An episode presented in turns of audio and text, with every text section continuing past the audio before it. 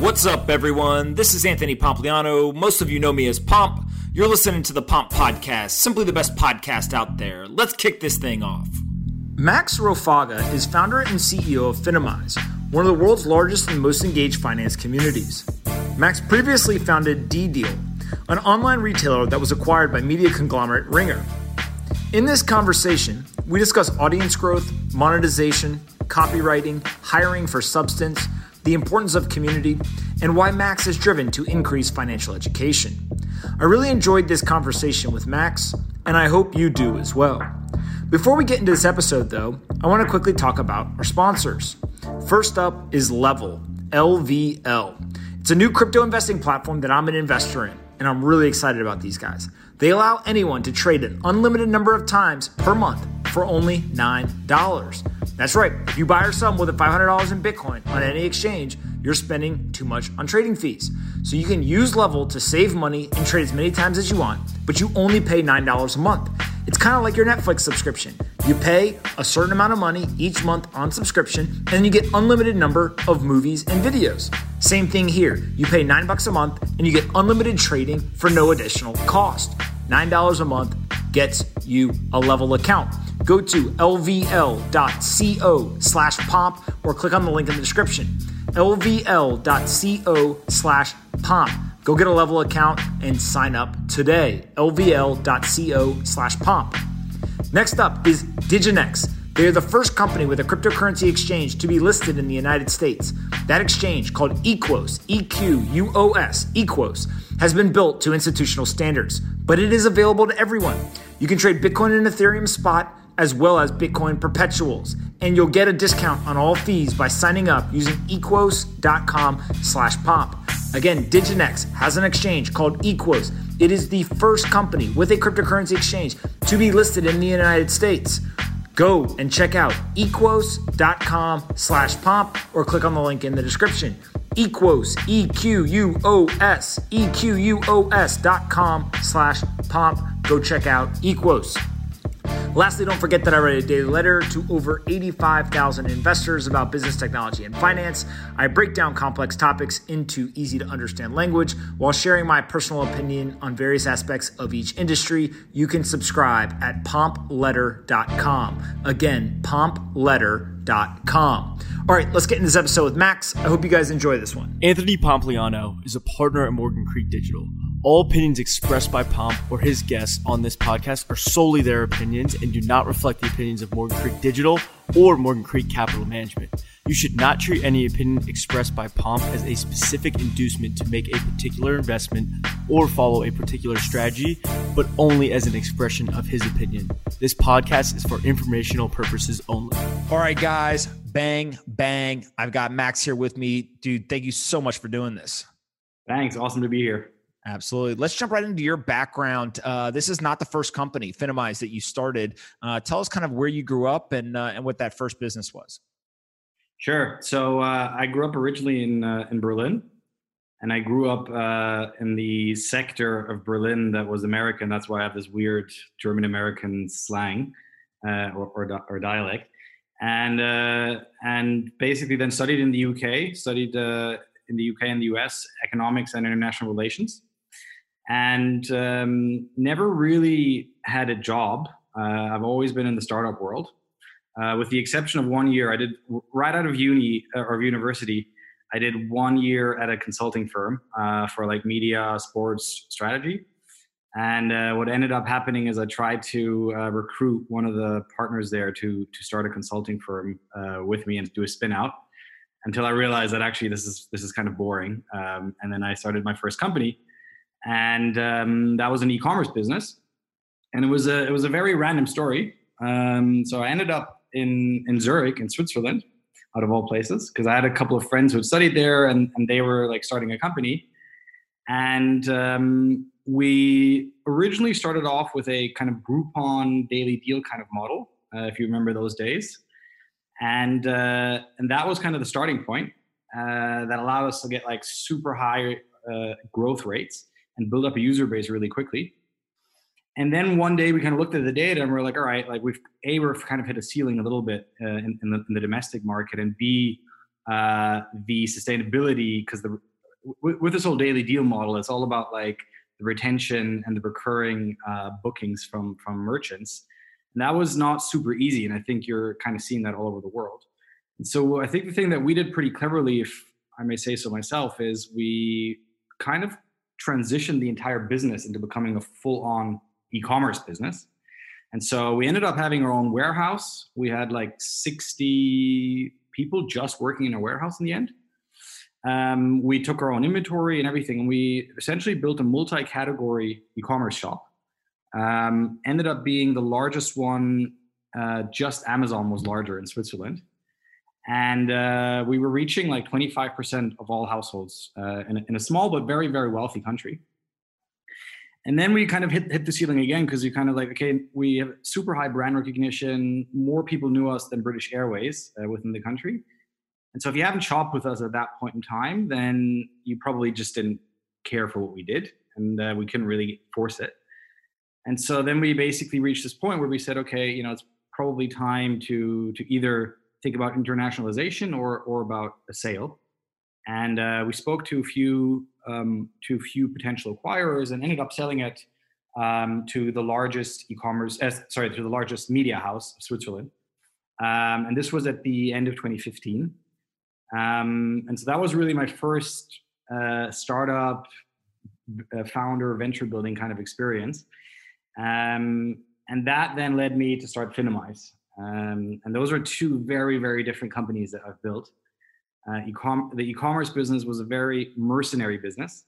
So our number one goal was how the hell do we get as much revenue as we possibly can? Um, and I think we then sort of retroactively tried to create like a mission around it. But I think that was one of the learnings, and also you can't apply a mission in retrospect. And so with Finimize, it's been the t- complete opposite. It's been a uh, it's been a personal experience that led me to start the company. We have a really strong mission, which I'm happy to dive into all of that. But uh, that's kind of the story that got me to where I am today.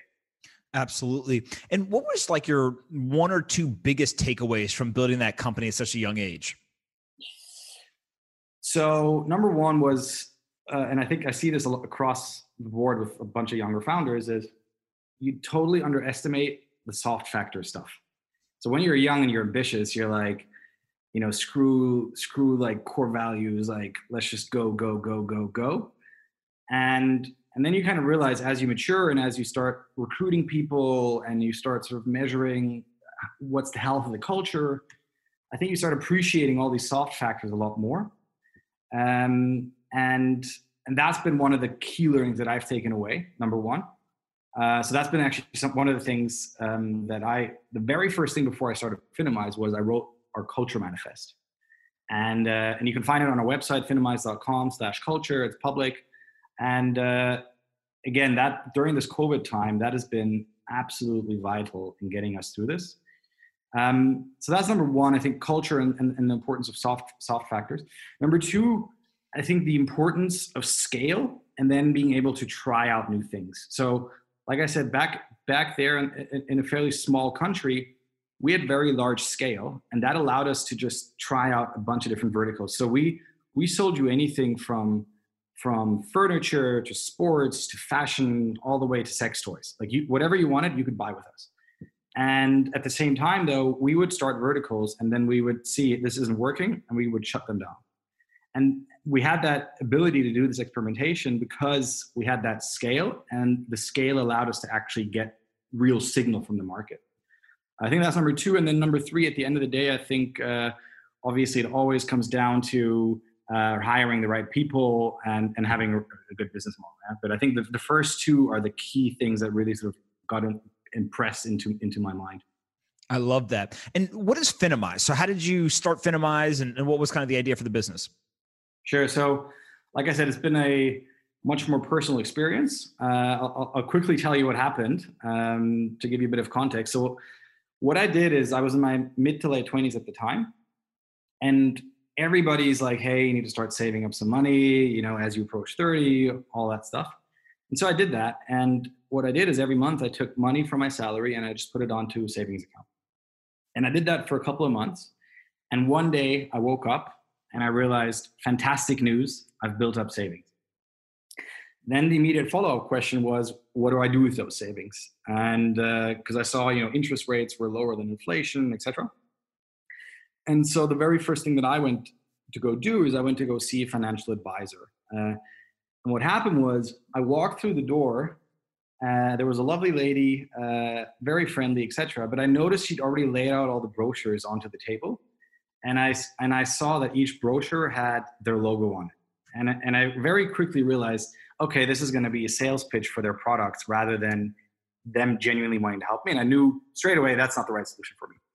And so I went back home and I started to inform myself as much as I could on investing and finance and all that stuff uh, online, uh, which frankly wasn't an easy endeavor. And then in the evenings, I would meet friends, and I was in a fortunate position that a lot of them were working in finance. And I would just bombard them with all the questions that I had about the stuff that I'd learned that day. And then at the same time, I kept bumping into people who were in the same boat as I was. So they were lacking the finance knowledge, but they weren't fortunate enough, like I was, that they had that community of people around them who could help empower them to make the right investing decisions. And that was the genesis moment for Finimize, um, where I started to dive in a bit deeper in, into the whole topic and realized a couple of things. Number one is I certainly wasn't the only one with that experience and with that frustration. So 86% of millennials save each month, but they keep more than half of their savings in cash just as I was doing, because there isn't a suitable way to get financial advice. And so that begs the question then, why is that the case? And if you dive into the data, and there's been a bunch of different um, research papers on this, within the millennial demographic, and you know, I'm, I'm a millennial, um, 75% roughly, I think 72%, say that they want to take direct control over their wealth, but they lack the know how to doing so. And so it's all around that missing know how piece. And then if you look at the remaining quarter who do take action, 90% of them say that they consult their friends and the media before they make a decision. And so it's really with that insight that we've been building Finimize. And so to answer your question in, in a very long-winded uh, kind of way, what we're doing is we're building the world's most engaged and largest finance community. And there's really two tenets to that. Number one is we want to give our members access to best in class content from a team of analysts that we've hired. And number two is we want to give you access to your local and now virtual community so that you can learn from the experiences of other people who've gone through exactly that financial journey that you're about to go through. Got it. And so let's talk about community first, right? That's kind of like the backbone of what you're trying to build here. Um, talk a little bit about how you've thought about building the community um, and, and, then how that kind of plays out in the products and content that you guys are, uh, are putting out in the world. Got it. So I have to admit that we never really set, set out to build a community. It happened very organically on the back of our content. And so what happened was that we one day, so so we started off with with a with a newsletter product, um, and since then have have um, sort of launched other products and, and, mediums as well. But that was like our, our starting point, and we would explain to people in three minutes every day. Here's the main things that you need to care about in the world of finance, and most importantly, why you should care about it. So why you should care if interest rates go up or go down, and how that might affect you personally. And then what would happen is uh, one day we're like, hey, let's go meet these people who read our content. And we we met in, in London in a pub, and as you do, and we were super surprised that I think like 50 people showed up, and we very quickly Finimize took over that pub, and we thought, hey, this is pretty cool. A, we get to meet all these people, and B, uh, they get to learn from each other. And so we we did that over and over and over and they, these things started getting larger and larger and larger and so in london we would have meetups of like three sometimes even 400 people showing up and then we would start getting emails because we would post it on our social media or, or say it in our newsletter um, of people in la saying hey can you do this in la or like people in sydney being like can you do this in sydney and we said we'd love to do this because that would be an amazing life to have uh, just to fly around the world and host meetups but we can't but why don't you do this in Sydney? And why don't you do this in LA? And, and here's our playbook.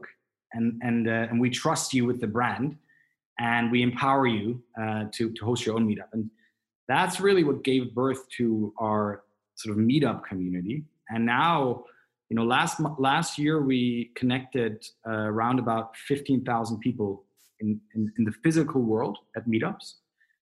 Literally all over the world. There's not been a single continent where we haven't been.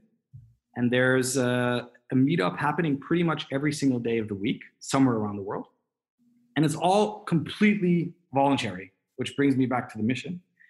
And this year with virtual, we've completely shifted it uh, to virtual, and we've actually this year already doubled. So we've connected more than 30,000 people at our meetups. Uh, and that's really a driving force uh, for how we think about product, brand, etc.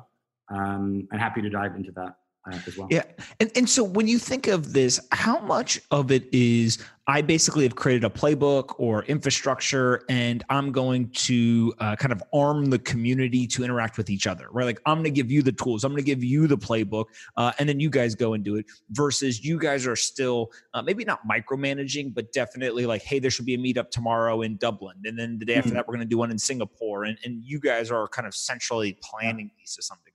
Yeah. So this is the constant uh, um, sort of swinging along the spectrum of like completely giving up control and and and and be having a very very tight knit community. And and so what we found what works for us, and I think there's examples for either side of the spectrum. We kind of for us figured out that sitting in somewhere in the middle works best. So um, we are very strict in terms of who can actually host a meetup so like in a quarter, we'll have a couple of thousand applications for people wanting to host a meetup, and we'll take in like maybe 50. Uh, so we on that part we're super strict so that we make sure that the that the brand um, is represented well. Because what happens otherwise is that people attend these meetups and um, it's a shit experience and it looks bad on Finimize. And so that's obviously our brand is a huge asset, asset that we need to maintain. But then, you know, at the end of the day, we say to them, you you know we, have a very engaged community for example in nigeria. And to, i have no idea what are the financial topics in nigeria. And so we depend on them to, to surface the topics that are interesting to their local communities. And they get to pick it and they get to organize it but we basically provide the platform and uh, and and the playbook for them Got it. And as part of this entire um, process, what would you say are the one or two things that you've learned that for those that are trying to figure out how to build community, um, you know, for their business or, or their products, what are those th- things that you're like, if I did this all over again, here's the two things that I would really double down on and, and focus on. And these are my learnings. Yeah. So I think the reason for us why why this worked so well, and and, and this is uh, um, manifest manifests itself also when we ask these because I always have these friends who like work at top tier banks or like in, in, private equity funds, and they're like, why the hell does someone host a meetup for you without getting paid and puts all this effort into it? Like, why do they do this? Like, is this fake or like, are you paying them? And I'm like, no, it's genuinely these people do this because they believe in the mission. And so the, having this really strong mission, and, and our mission is we want to empower people to become their own financial advisors. And that really resonates with our audience and that's what, what, what draws people in. So I think that's that's absolutely crucial. Um, and then I think you know having that, that that really balanced approach of giving control, but also having very very strict guidelines on what can and can't be do, can't be done. I think those are the two main areas that are important. Got it. And then let's talk about how you guys make money because I think part of this is like it's great to have you know uh, content which you guys do and we'll talk about in a minute. Uh, it's great to have community which you do, but at some point you got to make money. But you guys aren't just making money; you guys are doing very very well um, in kind of the finance vertical across a number of countries. How the hell do you guys make money? Good question. Um, so so we have uh, we're basically building a, a, multi revenue stream business. Um, the first revenue stream is pretty straightforward we have an audience uh, that's highly relevant to a lot of financial brands. And so we do advertising and we let them advertise through native um, advertising in our primarily in our newsletter, but also our website. Then we have a premium subscription or premium membership uh, where the end consumer pays. Um, so it's uh, around about $60 a year. Uh, and then you get access to our full content library uh, and you get access to premium meetups and a bunch of other things. And then the third piece, which is actually um, fairly nascent for us, um, and we never like thought about it until a bunch of people started approaching us, is we have an we have an API business as well. Uh, and so what happens is um, asset managers, investment platforms, etc. They come to us and they say, "Hey, we love your content. Can we have it?" And um, now we can say, "Yes, you can have it. All you have to do is you have to plug into our API, and you can immediately integrate it into your own user experience." And that gives them access to text and audio content, whatever they want, um, in order to then increase the engagement with their own user base. So those, those are the three revenue streams that we are pursuing. Got it. Let's start uh, in reverse order. Let's start with the API. Uh, what are they using um, the content for? Uh, and then how do you think about pricing that or, or getting paid uh, via that API and the, and the uh, licensing? Sure. So we basically offer today um, an out of the box solution, uh, which, which lets you either get access to our daily news and insights or to our weekly news and insights. And then we, we give you that either in text or in audio. And so the cheapest version that you can get is weekly text, and the most expensive version that you can get is daily audio. And so to give you an example without giving any specific brands, so we had we had a um, an investment platform come to us and they said we have 10 million users, um, two million of them are active. We want to activate the remaining eight million, and in order to do that, we believe content is the way to doing so and that was the the, the pitch point uh, for them. Um, and so that's how that works. Uh, it's it's interesting for us also because obviously a lot of these um, apps and platforms don't have audio, and so they build media players just to integrate our audio our audio content. And then in terms of pricing, you know, to be totally honest, we're like I said, it's very nascent, so we're still figuring out what's the right price point for each of them. Um, and uh, currently, we're we're, we're uh, pitching it as a flat fee, but then obviously, sort of what's normal for licensing business is uh, that you start also having uh, usage-based components in there. But currently, it's very simple. You come to us, you pick what you want, and then you and then you pay an annual license. And then what we're also doing is if you want to have custom content within that license and within that API, that's also something that we. Got it. And let's talk about uh, subscriptions and advertising. Obviously, those two are uh, sometimes at odds with each other, right? I think there's this like debate: should you do advertising? Should you do subscriptions? And Everyone thinks it's a binary world. Mm. Uh, you guys are doing both, so maybe mm. talk through just how you think about um, kind of when to put advertising somewhere versus when to go subscription, uh, and the pros the pros and cons of that decision.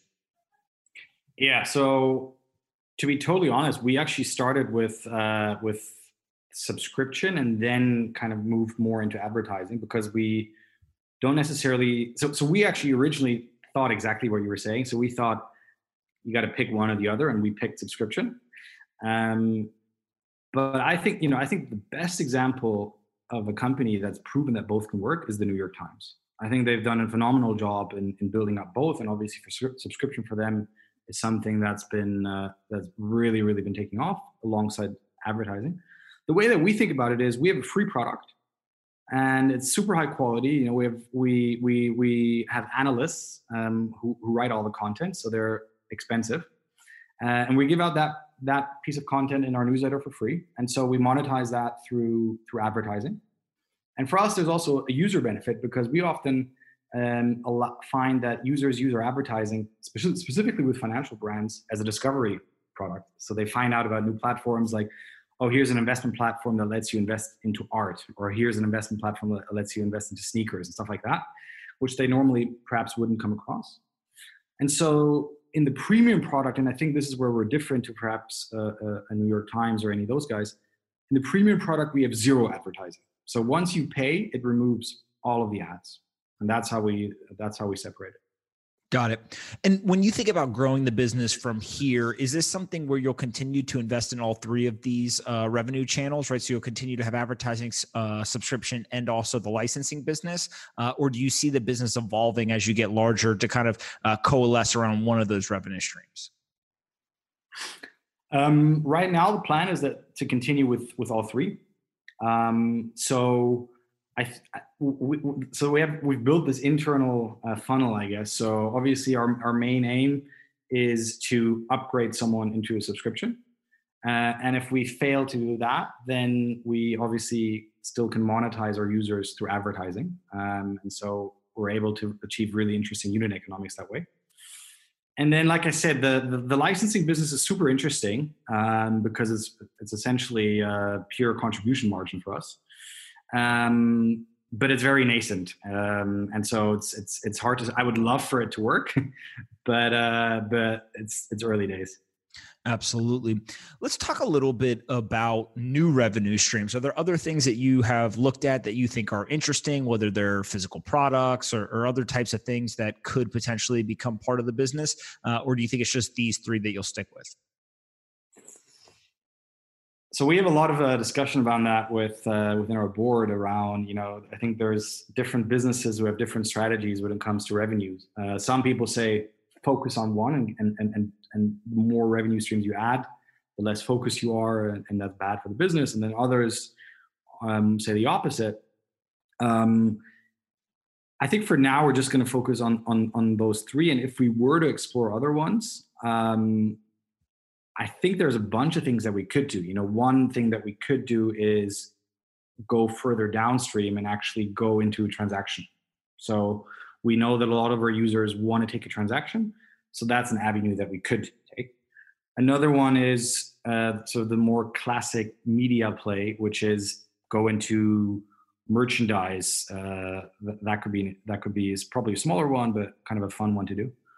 Um, but to be honest, right now uh, we don't want to like spread it any more thinly. Um, one thing that we that we do occasionally do is uh, research. Uh, so obviously, we have a lot of access to people and their uh, investing behaviors and attitudes. Uh, that's something that we might explore a little bit further, but again, we don't want to get too distracted with uh, by spreading ourselves too thin. Absolutely. And when you think about um, kind of the team how does your team change based on these various uh, monetization strategies? Do you have to go and uh, kind of hire a completely new team with new skill set or do you continue just to um, kind of use the team that you have maybe add some people but uh, you, you learn the skill as you guys go into the new monetization strategy? No so we're, we're very lean um, and uh, we, we we like that and we like being lean um, and so we we have one content team. That content team produces free, and that same content team produces premium. Same with the licensing. Um, and and I I think that's the way it has to be because that's the only way that you can ensure consistency uh, across all the different products. Um, and for us, really, it's all about the quality of the people who we hire who produce the content. That's the number one thing. It doesn't really matter what product they end up working on. Got it. What what is the thing that you're most excited about moving forward, given the audience you have in finance? I know that uh, obviously, kind of the Robinhood trader has become uh, the topic du jour of a lot of uh, the mainstream media. But how do you think about uh, the pandemic impacting that audience, that kind of rise of the millennial investor or the Robinhood investor, uh, and how that will impact the business in the future? Yeah. So what, so I think what, what's interesting, and I know that you're big into uh, crypto um, so in 2018, um, we saw a really interesting surge in people actually being interested in finance in general, and I think crypto was a big driver there, right? Um, then now we're seeing a big surge again in people being interested uh, through this whole sort of Robinhood surge. Um, and so I think what you're seeing is these these drivers or these triggers that lead people to to enter the world of finance, which perhaps typically would have been something that would have been a bit too mystic and a bit too dull for them. And, and these triggers allow them to sort of peek into that world. Um, our, our, the way that we are always have positioned ourselves is we are not for the day trader.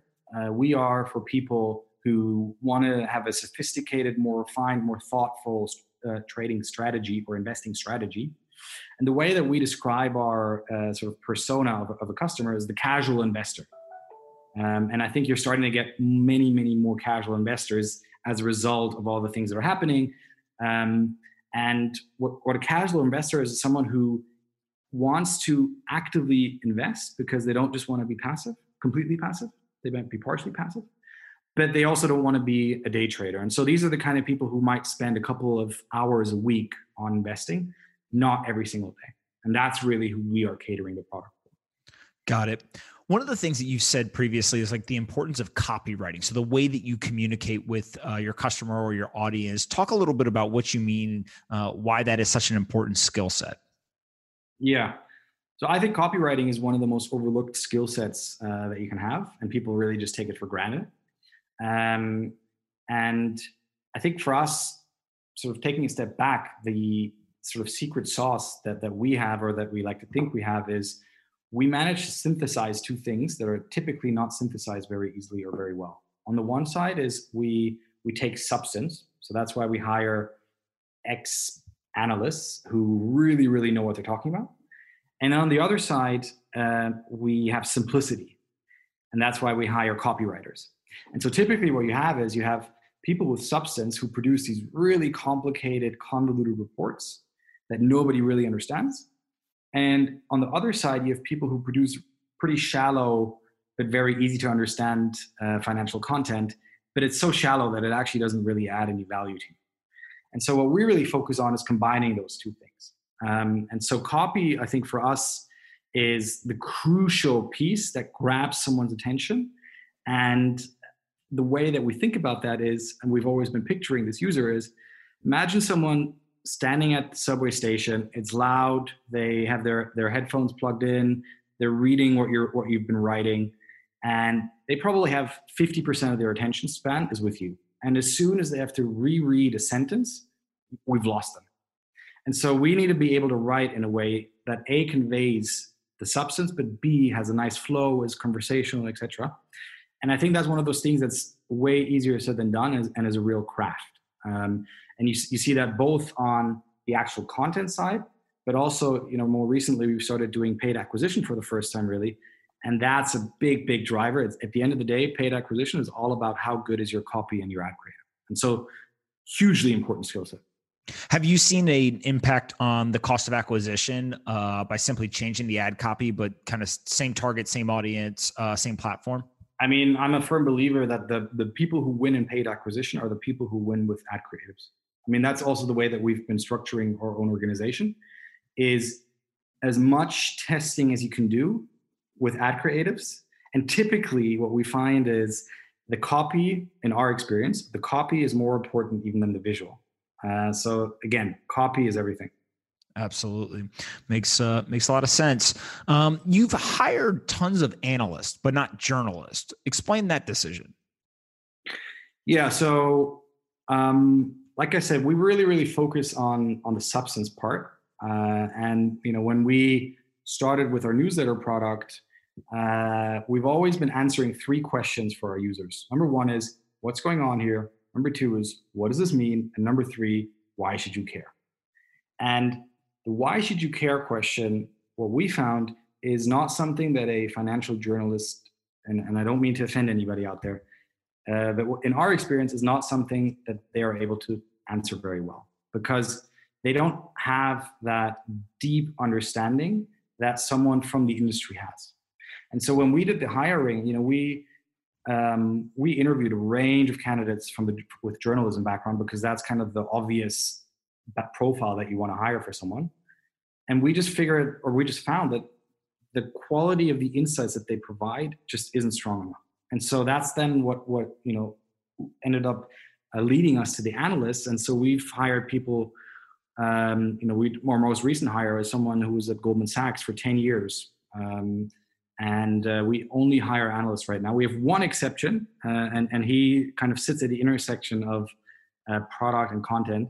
And he um, was a managing editor at Bloomberg for ten years. Um, so he's the one exception that we've made. But other than that, we've always hired analysts because the insights that they provide is what we're really looking after. Absolutely. Do you think that other media companies could benefit from kind of taking a similar strategy of, of almost hiring people who um, are either one have skin in the game, so actually the investors themselves, uh, or the uh, kind of analysts who have spent years and years um, kind of more focused on a- analysis rather than just journalism? I, I mean, I think it really depends on what what the publication wants to do. Um, our so when we define internally what we care about is we care all about providing insights and so, in order to provide insights, you need people who understand it, and that's what led us there. If if your thing is, hey, I just want to have breaking news and I want to be the first one to break that, I don't think you necessarily need that. You probably actually, or if you want to have investigative pieces, you probably want to have a journalist because that's their skill set. But I think as soon as you start really digging into something and and providing those insights, I think it makes a lot of sense to me. Absolutely. What what's the biggest challenge for you guys moving forward? Good question.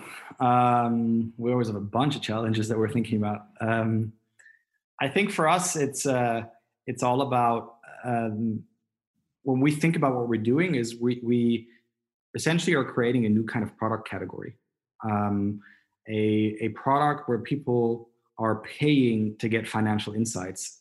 There isn't really a product out there that exists yet. Um, similar to what maybe like a, a headspace and a calm did in the meditation space you know getting people into this space where they're paying for meditation was something new was was category defining and we believe that we are doing something similar in the financial news analysis insights uh, space so the challenge that that brings is you're constantly having to educate the market on what you're doing why this is worth paying for uh, why you can't google this um, so I think it's all about customer and market education and development. That's really what we're focusing on. Got it. And then for you personally, like we talked a little bit about what you've learned in your first company. What have you learned in this company so far that other founders could uh, could benefit from hearing? I think I applied the thing that I learned from my previous company with the culture um, manifest and, and defining that early on. Uh, I think that's been a, an absolute winner um, and I would definitely do that again. Um, so really focusing on, on, getting the soft factors and the soft values right. Uh, I think importance of brand um, again is something that's super crucial, and that's something that you just build up every single day by providing value to your end users. Um, and then I think uh, monetization. Uh, so when we started out, um, we had a very different business plan uh, in, in, in place, and I would probably next time um, I try, I guess, try to put a little bit more emphasis on the business plan from day one rather than building great product that you're proud of and building a good brand because you need both. And I think we kind of um, did a lot of experimentation and figured it out along the way. Um, which may, maybe that's the natural way to do it, and I know a lot of companies have done it, but uh, it's probably easier if you if you really nail it from day one. Got it. Before I wrap up, I always ask everyone the same two questions, and then you'll get a chance to ask me one. The first is What's the most important book that you've ever read? Uh, that's a good question. Um, the most important, I mean, I guess, I guess I'll, I'll, give you two answers. One is uh, sort of on the on the business side. Um, I love reading business books, uh, so I love stuff like Shoe Dog. Um, and I, I love stuff like um, uh, I, I, just read Michael Ovitz's uh, autobiography, which was which was super entertaining and, and really interesting. But I think in terms of the book that I really love, uh, because I think it's a it's a really interesting perspective on life. It's uh, The Little Prince um, from Saint-Exupéry. Um, I don't know if you've ever heard of it, but I haven't. What? Why that one?